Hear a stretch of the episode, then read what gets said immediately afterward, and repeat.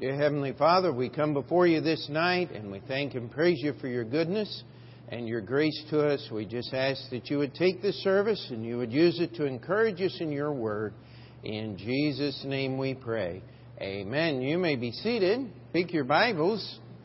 And as we are going to study the book of Galatians, we need to stop first in the book of Acts. Acts chapters 13, 14, and 15 will give us a background on the book of Galatians.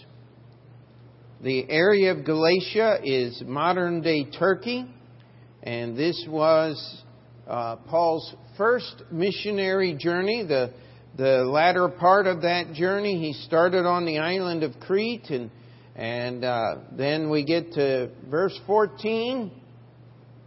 It says, But when they departed from Perga, they came to Antioch in Pisidia and went into the synagogue on the Sabbath day and sat down. That at Acts chapter 13, verse 14. And after the reading of the law and the prophets, the rulers of the synagogue sent unto them, saying, Ye men and brethren, if ye have any word of exhortation for the people, say on. And then Paul begins his message about Jesus Christ. Now, Paul had a, a set pattern is he would go into the synagogue, usually uh, three Sabbath days or so, and reason with the Jewish people. And usually, as we'll look through these chapters very briefly, because we do want to get into the book of Galatians proper tonight, at least a few verses anyway.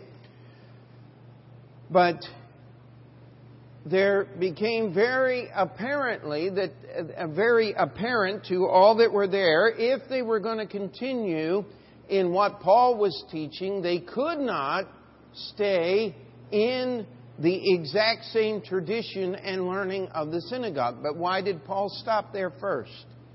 Because those were the people that had the Bible. That's Romans 1:16 to the Jew for, uh, not 16 but uh, Romans chapter 1, it says to the Jew first and also to the Greek. This was the pattern simply because the Jewish people had the Bible. They had studied the Scriptures. They knew the promises of the Messiah. And Paul, in his early missionary journeys, as he spent here, we're going to see that he visited these four cities in what we would call Galatia. And in uh, months rather than years, he had churches established in each one of these cities. Now, there was a lot of persecution. Uh, we'll get down to the end of Paul's sermon here. And um, uh, let's uh, come down to, uh, I'm sorry here.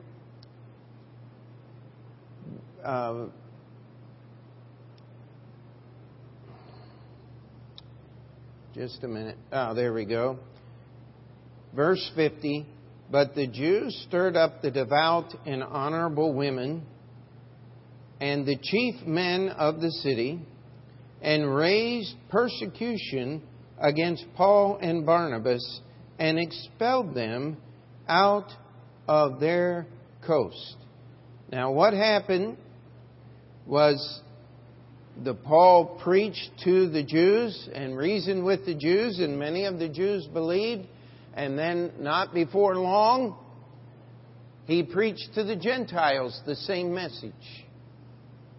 The Jews were moved with envy that the Gentiles should have the same faith that they had, that those people that they had spent their whole lifetime despising. And see, this is why we can understand that the Bible and the, Jew, the Jewish religion that belonged to the Pharisees was not in the Bible.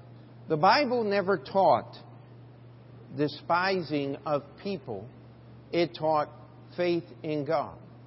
And as the uh, Jewish people, when they heard this, they stirred up. Now look who, who they stirred up it says, the devout and honorable women and the chief men of the city.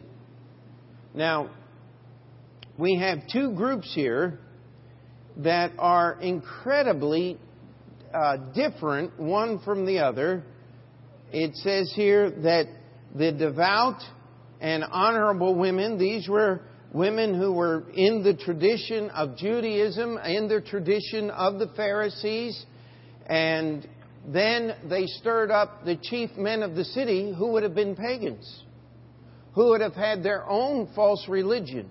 Now, one of the ways that you can always tell a key to false religion is who they're willing to join with or what they're willing to do to get their job done. And you'll find that these traditional Jewish people who were not willing to leave their traditions to believe in the Savior got anybody that they could. Later in Ephesus, they're going to, I'm not in Ephesus, but later in another city, they're going to hire lewd men of the baser sort to set the city in an uproar. They're going to do whatever they can. And one of the themes that we're going to see through the book of Galatians as we go through there is that the world is always willing to take a stand against the truth. But what you consider the world and what we consider the world and, what is defined as the world through the book of Revelation, uh, Galatians is two different things. When we think of the world, we think of the nightclub crowd, we think of the Broadway crowd, we think of the uh, uh, uh liberal and God hating crowd and the atheist, but when the Bible talks about the world, it's talking about people who sincerely hold religious beliefs, but they're not connected to the Bible. Their beliefs that may even talk about God, as these traditional Jew, uh, uh, the traditional Jews who refused to believe the truth about Jesus Christ they were excluding themselves from the covenant relationship with God. They were excluding themselves from salvation that God offered. And so, who were they joining now? They were joining the world.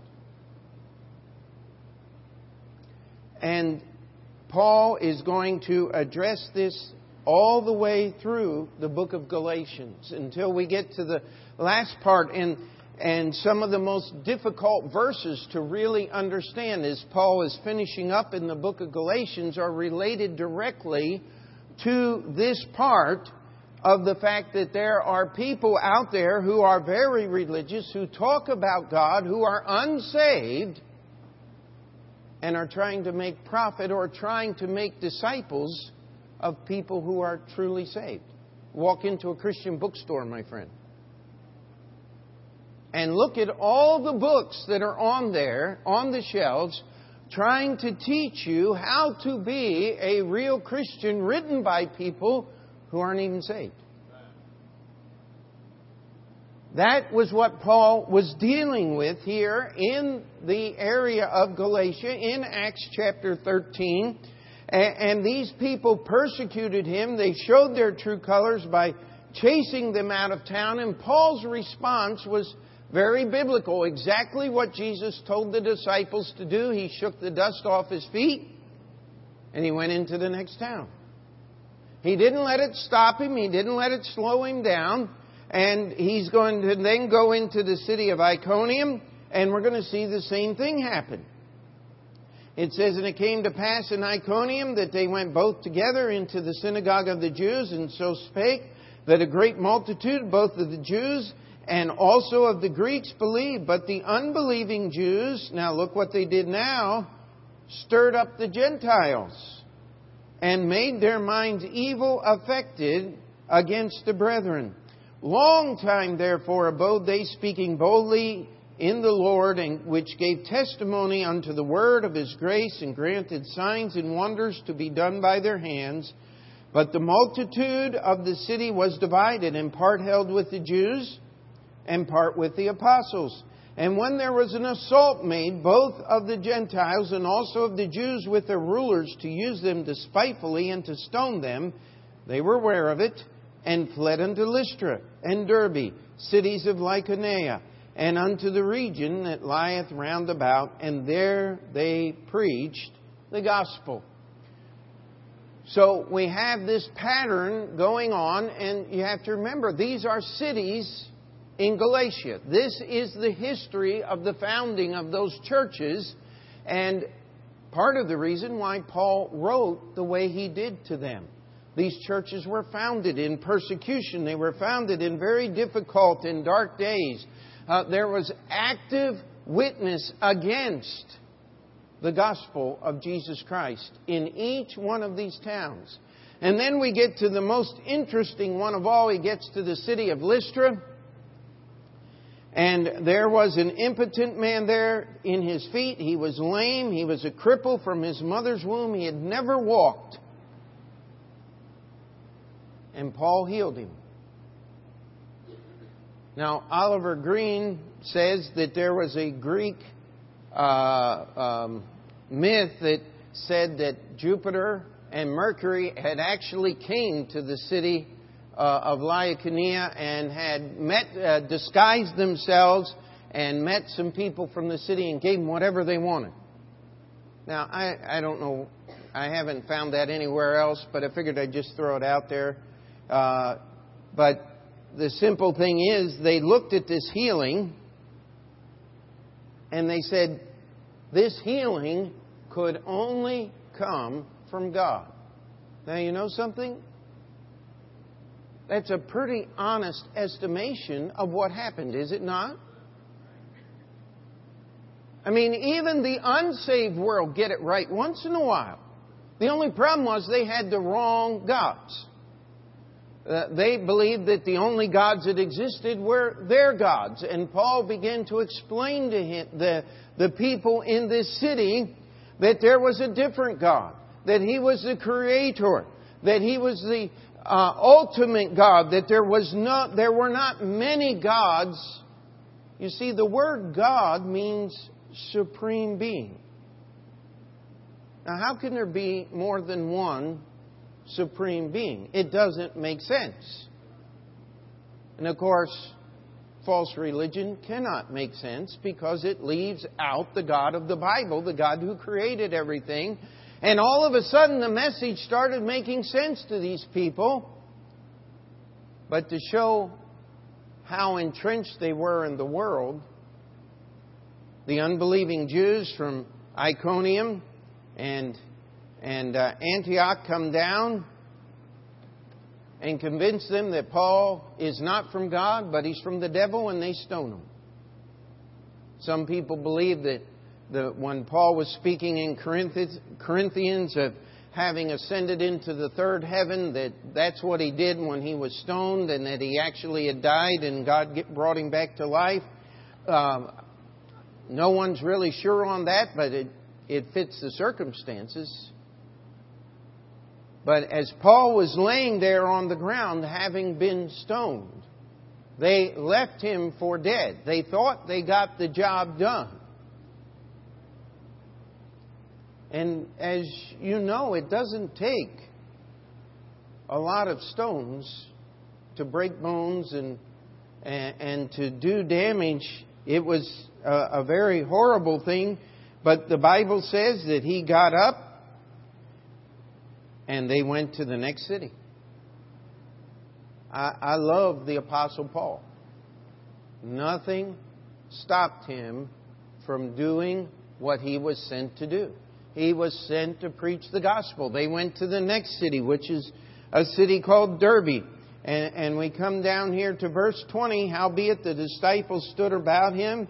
He rose up and came into the city, and the next day departed with Barnabas to Derbe. And when they had preached the gospel to that city and had taught many, they returned again to Lystra and to Iconium and to Antioch. Now look what they did confirming the souls of the disciples. Now, if you're going to confirm the souls of the disciples, you have to have something to confirm them to. There has to be, people uh, keep talking about, well, the church was a new thing and it's evolved over the centuries. No. The church was established by the Lord Jesus Christ, and as Paul left, he already had the set pattern for that church. There was no need to figure things out. It, there was no evolutionary process going on here. The determining marks of the true church of Jesus Christ had already been established. Faith had already been set. That's, that's why they call it the Catholic faith, because it is according to the Catholic Church. We call it the Baptist faith because it's different. There are distinctives. There are distinctive doctrines that set us apart from every other religion. And Paul was already preaching them in Acts chapter 13 because they had already been practiced in Acts chapter 2. The only thing left was adding deacons in Acts chapter 6.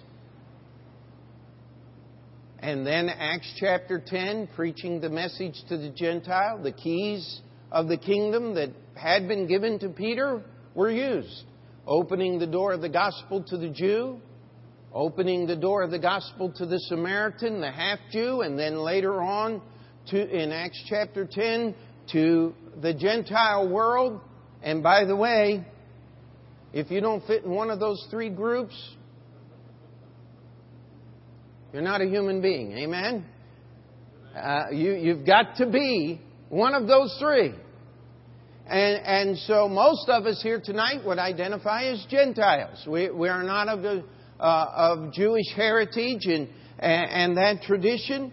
But the early church was a Jewish church because there were many people who, of the Jewish tradition who did not believe that their, their descendants from Abraham, uh, their physical heritage, gave them salvation.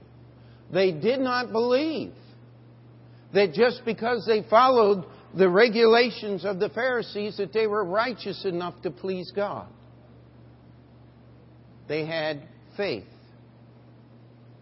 The problem was they didn't know the story of Jesus. And when Paul told them the story of Jesus, their faith that was in the temple and the sacrifices that were in there naturally fell into line with what Jesus had done as the one time true sacrifice. And so their faith continued we, I thought about naming the, our study in Galatians one Bible cover to cover because Galatians deals with that subject as thoroughly as possible. But here in the introduction, when we get down a few pages here, I mean, a few verses into the book of Galatians, uh, Paul is going to explain to us something that God wants to do in the ministry of the church. But we first have him confirming the souls here in Acts chapter 14 and verse 22, and then exhorting them to continue in the faith. So not only did they have a set pattern, they had something to confirm to, something that was ordered and directed. They also had a clear path for the future. They had things that they were supposed to do. Uh, they didn't need additional revelation. They just needed to follow what they had. But it goes further and it says that we must, through much tribulation, enter into the kingdom of God. Now, I'm not one of those guys that's just looking for trouble. Uh, I mean, there are just some people that just seem to love trouble. I mean, rain clouds follow them wherever they go. Uh, that's not true Bible Christianity, my friend. But if you're going to serve God, if you're going to do what's right, there's going to be opposition. There, there is going to be trouble.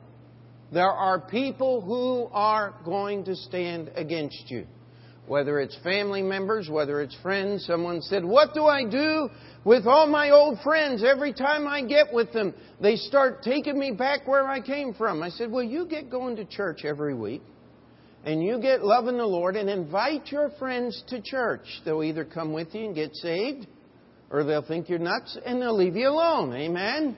Uh, there's, there's going to be a separation. There's got to be. And one of the themes of the book of Galatians is you cannot have a relationship with God and a relationship with the world at the same time. It's not possible. You can't have what you had before Christ. One of the greatest problems uh, for a person that has natural abilities and great talents is that when they get saved, they immediately want to use those talents for the Lord. I remember meeting a preacher. We, my wife and I were, uh, I think it was the summer before we got married. We weren't married yet, and I was traveling with her dad trying to help fix the the the new bus so that they could move into it. And and uh, uh, the dad uh, asked the the preacher says my future son in law here plays the saxophone. Would you like him to play in the service? He says, Yes, I would love that. He said, I play the saxophone, but I only played in dance bands. And he said, Nothing I can do. It all sounds like schmaltz. Uh, he said, It's no good. He said, I'd love to hear a sacred saxophone. And uh, so we did and enjoyed it, and he enjoyed it. But sometimes when you're out there in the world, God doesn't want what you had before Christ. That's why it's called being born again. And so he confirmed them in the faith. He gave them a path. He, he said, I want you to continue in the faith. He confirmed the souls of the disciples. There's going to be trouble. There's going to be trials. Now, verse 33, I mean 23, is so matter of fact that we skip over it. And when they had ordained them elders in every church, now, where'd that come from? Well, you see, that came from what they were confirming the souls to. That came from the faith that they were to continue in. You see, a church is not just an assembly. A church is an organized assembly, organized according to the biblical pattern. There's got to be somebody in charge. One of the clarion calls of our day is for a plurality of elders. In fact, uh, if you listen to Christian radio, you've heard of John MacArthur, and, he is training preachers to go into Baptist churches and change the doctrine of that church. Uh, I'll tell you, it's, it's a dishonest thing. They ordained elders because there's supposed to be somebody in charge. Now that I, I am not the vicar of Christ. Neither is Brother Sutton here. We're not a substitute. We're, the technical term would be an under shepherd. Uh, we're here to lead, but the way I loved it is the body. That is how God explains His church. Have you ever gone anywhere? Don't know where that came from. If uh, Jesus is supposed to be the head. You know what the head does? It controls everything in your body. It tells how many times your heart's supposed to beat. It tells you all the things that your body is supposed to do. Without the brain, your body's dead. But without your liver, you only got about 24 hours. Without your heart, you've only got about eight minutes. Without your lungs, somewhere around 10. I mean, everything's kind of important. And God didn't want this idea of the first among peers thing. It's everybody has their part in the body and we function together to serve the Lord. And so he ordained elders in every church because every church is a complete picture, a complete representation of what Jesus Christ wants to do with His church. And one day in heaven, we'll be together. But we're not there yet. And so until we get there, we have separate, independent, autonomous, local churches. Saying a local church is like saying wet water. It's not water if it isn't wet. Amen? Uh, it's the only kind of church there is, and these were the kind of churches that Paul started. And they, he would later, uh, he would later write to these churches to try to help them and exhort them to do the very things, same things that he taught them when he was there on this first missionary journey. It was not new information in the book of Galatians. It was just a refining of things that they already had and helping them to understand through the deceit of other men and through the trickery and the tribulation that they needed to just keep in the faith. And see, that's where the last part is. And had prayed with fasting, they commended them to the Lord on whom they believed. And after they passed throughout Pisidia, they came to Pamphylia, and when they had preached the word in Perga, they went down to Attalia and thence sailed to Antioch, from whence they had been recommended to the work of the grace of God for the work which they fulfilled. So here we have the pattern. They were sent out of their local church. They started more local churches and they reported back to their local church.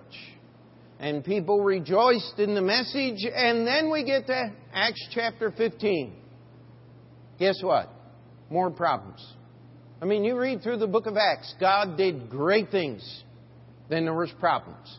Then he did great things again, and then more problems. And this time, it was men that had come down from the church of Jerusalem, and they were teaching that unless you were a full Jew and a full Christian at the same time, you couldn't be a full Christian. And so they, quite a, quite a disruption. And of course, if you read any secular commentary or, or, denominational commentary, they love Acts chapter 15. It was the first church council. No, it wasn't a church council. They didn't come up with anything new. Read the chapter. They confirmed what was already there. They didn't need anything new. They needed to do what they were already doing. And James, when there was much contention and people said, well, they went up to Jerusalem because that's where the disciples were and that was the headquarters for the local church. And no, they went to Jerusalem because that's where the troublemakers were from. You see, the only way you deal with a troublemaker is you've got to go to the church they came from and get their pastor to deal with them because that's local church authority. I mean, the way our mission board works that we work with is mission board doesn't do anything except count the money and send it out to the church, uh, to the missionaries. But if that missionary does something wrong, that pastor had better get out there and solve the problem because that's his job. And you see, what we have here at the very beginning, at the earliest time in the history of the church, if you, the history of the true church, is we have a set doctrine. We have a faith that could be continued in. We have ordained elders. We have a set organization. And we have a way to stay in that organization and keep going, that's prayer and fasting. And so this was all set up, and we have this problem in Acts chapter 15, and Paul's going to have to deal with these things that went on because just because you stop the troublemakers at their source doesn't mean that they're not going to keep going. Now, I don't know, I have no idea who's doing this, but every once in a while I saw a few on the ground the other day. Somebody's passing out Tony Alamo's paper again. And uh, if you don't know who he is, go thank you, Lord. I mean, if you look up the word nutcase in the dictionary, it'll have his picture there. Uh, he believes in a plurality of wives, like the Mormons in Islam does. Uh, he believe he'll have a hundred scripture verses, every one of them taken out of context. Now I don't know how you do that, uh, but he manages to get it done. I mean, every one of them. The only guy I know that's worse than he is is Harold Camping. Was Harold Camping. And uh, so some, but somebody is printing his paper. He printed it for 25 years out of a prison cell, uh, not because of religious persecution, but because he had broken the laws of this country, both tax and polygamy and uh, and and other things like that. You know, the Bible says that the law is supposed to be a deterrent to evil. And uh, it was for at least a little while in Mr. Alamo's life. Uh, but still publishes his papers. People still believe him. And that's why I, I, warn you, you can, you can go on the internet and let me tell you what you'll find. If you look hard enough and long enough, you'll find somebody that already agrees with you. That's not what you want. What you want is to make yourself agree with this book. That's what happened in Acts chapter 13 and 14 and 15. And when all the debating was done, let's just read this one verse here and then we'll get into our study before we run out of to- total time. But uh, verse 13, and after they held their peace, all the debating was gone, all the testimonies were given. James answered, saying, Men and brethren, hearken unto me. Simeon hath declared how God at the first did visit the Gentiles to take out of them a people for his name. And to this agree the words of the prophet, as it is written, After this I will return and will build again the tabernacle of David, which is followed, fallen down, and will build again the ruins thereof, and I will set it up, that the residue of men might seek after the Lord, and all the Gentiles upon whom my name is called, saith the Lord, who doeth these things, known unto God are all his works from the beginning of the world. You know what James is doing right here? He's quoting Scripture. See, that's always been the final authority for his church. And so, as James quotes the Scripture and solves the problem, now we're going to get to the book of Galatians, which was written after all of these things came into being. Apparently, some of these we I'll call them Judaizers uh, because they're not Christians, they're not Jews. Uh, they've developed their own tradition apart, completely set apart from the Word of God because they deny the clear truths that the Word of God teaches that Jesus is the Messiah of the Jews. And so we get here to Galatians chapter 1, and we're going to try to get through the first five verses tonight. It says, Paul, an apostle. So Paul introduces himself as an apostle. If you go to the book of Galatians, I mean Ephesians, it says there's apostles, there's prophets, uh, there's evangelists, and then there are pastors and teachers. And these are the people, the sum that God has given His church. And Paul takes his title from the first in that list, apostles. Those were people who were personally trained by Jesus Christ. That's why there are no apostles today. Jesus isn't showing up to train you. Um, different people down through the ages said, Well, I, I tried to believe in God, but He didn't reveal Himself to me.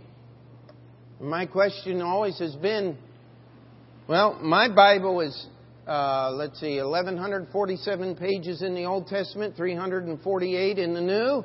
Added up, if that's not enough revelation for you, as Moses told the rich man who was in hell, if they won't listen to Moses and the prophets, they're not going to listen to one who rose from the dead. This is God's revelation. This is where we need to go. And so we come here, and Paul said, I'm an apostle, but I want you to understand something. I'm not of man. I am a man, but I wasn't made an apostle by other men. I didn't go and get trained by other men. Uh, he said, neither by man. There was no single man. One of the things that is always interesting is we in the West, we use the name Christ and it refers to only one person, our Lord Jesus Christ. Even if people are cursing, they're referring to the Jesus of the Bible. But you get out of this part of the world. You go to India, there are literally thousands of men who claim that title, Christ. Uh, in the Hindu religion, uh, they use the term the anointed one. Well, that's what Christ means the chosen one. I never will forget when I uh, was with Dana Dice and we were looking for a place to meet and uh, we ran into the rabbi, actually down in Jamaica where his church is. Uh, we ran into the rabbi who had uh, officiated the sale of this building. He said, Hey, there's a synagogue over here. You need to go see it. And, and so we went to see it, and it was a Hindu temple.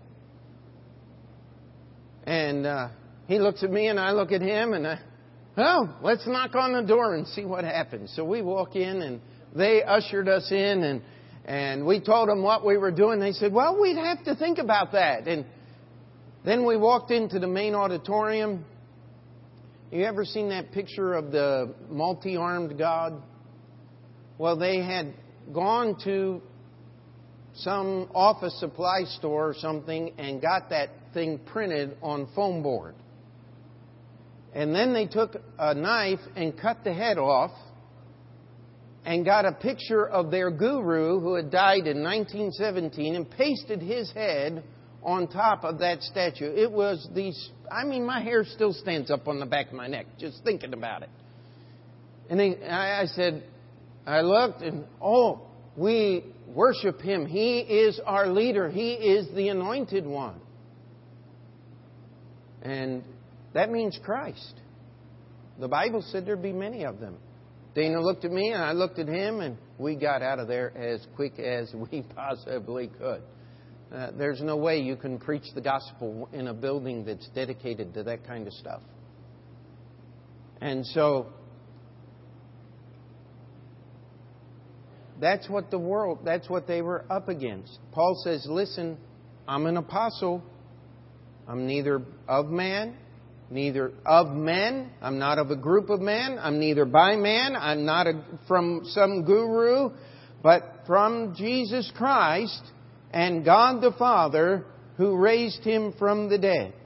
So Paul says, listen, I am an apostle. I am called by Jesus Christ and God the Father. He says the, the faith that you call, that we call the Old Testament and the New Testament is one faith, not two. Some people will get into this thing where Paul preached one gospel and Peter preached another gospel. Study what they preached. Believe on the Lord Jesus Christ. Now, the Jew just had to believe Jesus was their Messiah. The Gentile had to understand this whole process and, and learn about the sacrifices. That's why we need to study our Old Testament. Uh, the Old Testament is what makes the New Testament come alive in living color and gives us a real understanding of why Jesus Christ had to die on the cross. People have asked that question why did Jesus have to die? Well, if you start in Genesis chapter 1 and go the whole way through, there's no question as to why Jesus had to die because someone had to pay the price for sin. Paul said in the book of Romans, the wages of sin is death. That's why Jesus died on the cross. And that's why God the Father raised him up from the dead, proving the words that are behind me, it is finished. Amen.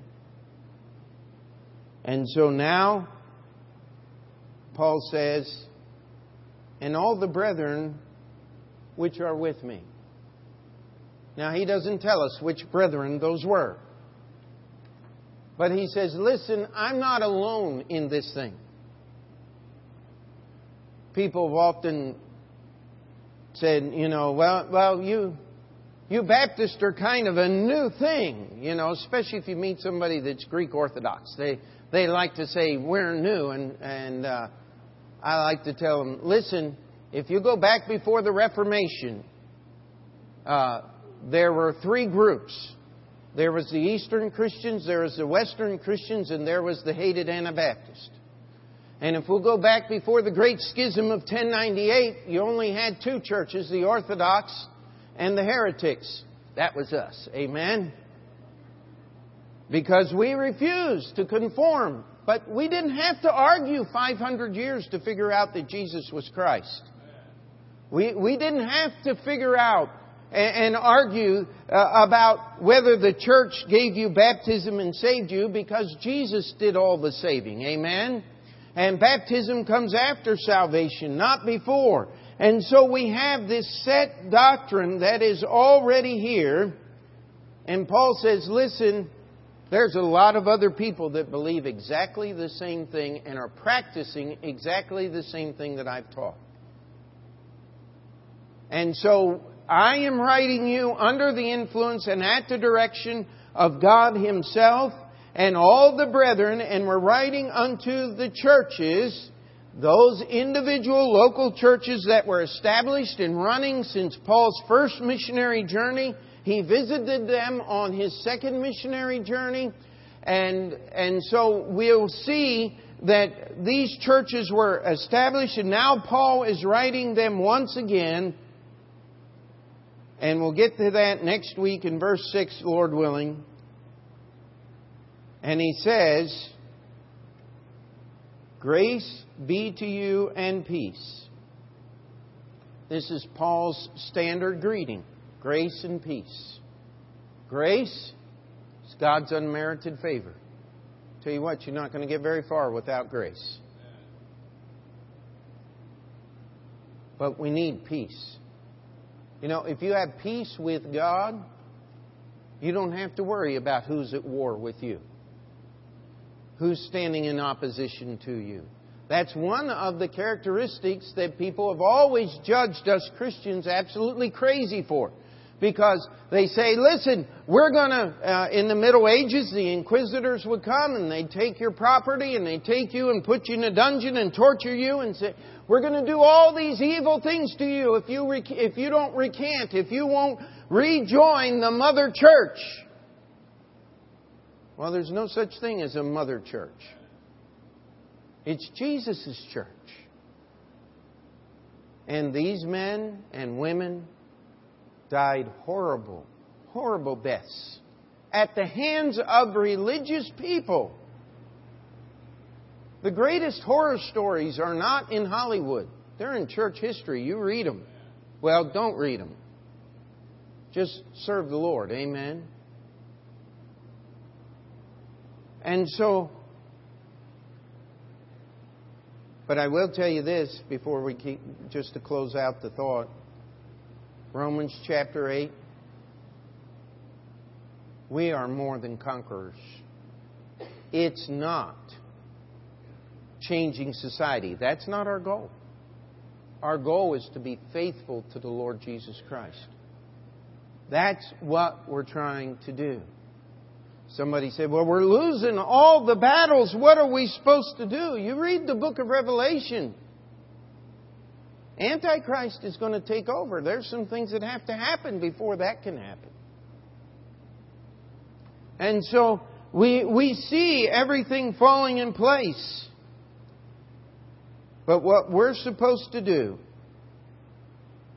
Paul says, I want you to have grace and peace, and the only source of these is God the Father and from the Lord Jesus Christ, who gave himself for our sins. Here's the theme of our study as we go through the book of Galatians that he might deliver us from this present evil world. I don't get this new Christianity the, where you have the world's music, the world's dress, the world's patterns. Because Jesus died to deliver us from that. He died to deliver us from this present evil world. He died to deliver you from your false religion and your traditions that you received from your parents and were handed down from generations. I remember one fellow that he was actually of a of Jewish heritage and he said, the only thing that's keeping me from getting saved is he said, if I get saved, I have to admit that my mother and my father and my grandparents and every relative I know is in hell today. And I had to tell him. But are you going to let their mistake destroy your eternity? And he got saved. Not right that day, but it took a while for him to come to grips with that. What you had before you got saved isn't going to help you after you're saved. You got to lay it aside. He came to deliver us from this present evil world. Why? Because that's God's will. According to the will of God the Father. Why is it God's will to deliver us from this present evil world? So that God can get the credit for the change in our life. I mean, that was the whole purpose of AA, Alcoholics Anonymous, and then later on we have NA and GA and all these different groups that are out there. They were founded because people who refused to get saved needed to get off alcohol and drugs too. And so they found a circuit that went around true faith in Jesus Christ. That's what all those programs are about. And I'm glad for every person that stops drinking and stops gambling and stops doing drugs. But I'll tell you this I wish they get saved. Because once they get saved, Jesus can deliver them. That's why he died on the cross. That's what the book of Galatians is about. Not only to deliver you from the sin that's in this present world, but to deliver you from tradition and to deliver you from the bondage of family and deliver you from the bondage of our society as a whole. We do not have to follow the world where they're going. Jesus died to make us different. And what is that difference going to bring? Tribulation. But what is tribulation going to bring? Patience. James chapter 1. I love patient people. But I sure hate when I have to be patient. How about you? Listen, we need God to do a work in our hearts and lives. And we're going to, Lord willing, over the next several months, go through the book of Galatians and see exactly what it means to be delivered from this present evil world. What it means to live a life that will bring glory to God the Father. Because that is what the purpose of our life in His church is. You see, the context is unto the churches. This is not talking about Lone Ranger Christians that are out there trying to solve all the world's problems on their own. This is talking about people who are living and serving Christ through an independent, Bible believing, and I believe it ought to have Baptist in the name church. And all God's people said, Let's pray. Dear Heavenly Father, we come before you tonight. Lord, we are starting a study of the book of Galatians. And Lord, this is not new territory. It's your word. It's been around for a long, long time. But Lord, I pray that we'd make this fresh and new study of this book and that you would help us to dig into the beautiful words that are in here and how that you have things in here to encourage us and keep us in the way that we should go. Lord, that we would recognize the pattern of your church and the way things ought to be. And Lord, that you would be able to work right here at Open Door Bible Baptist Church to bring glory to God the Father through the lives of people who get saved and baptized and choose to serve the Lord right here. Lord, we ask you to do your work that you may be glorified. In Jesus' name we pray. And we'll just keep our heads bowed as the piano plays. If you need to slip out, spend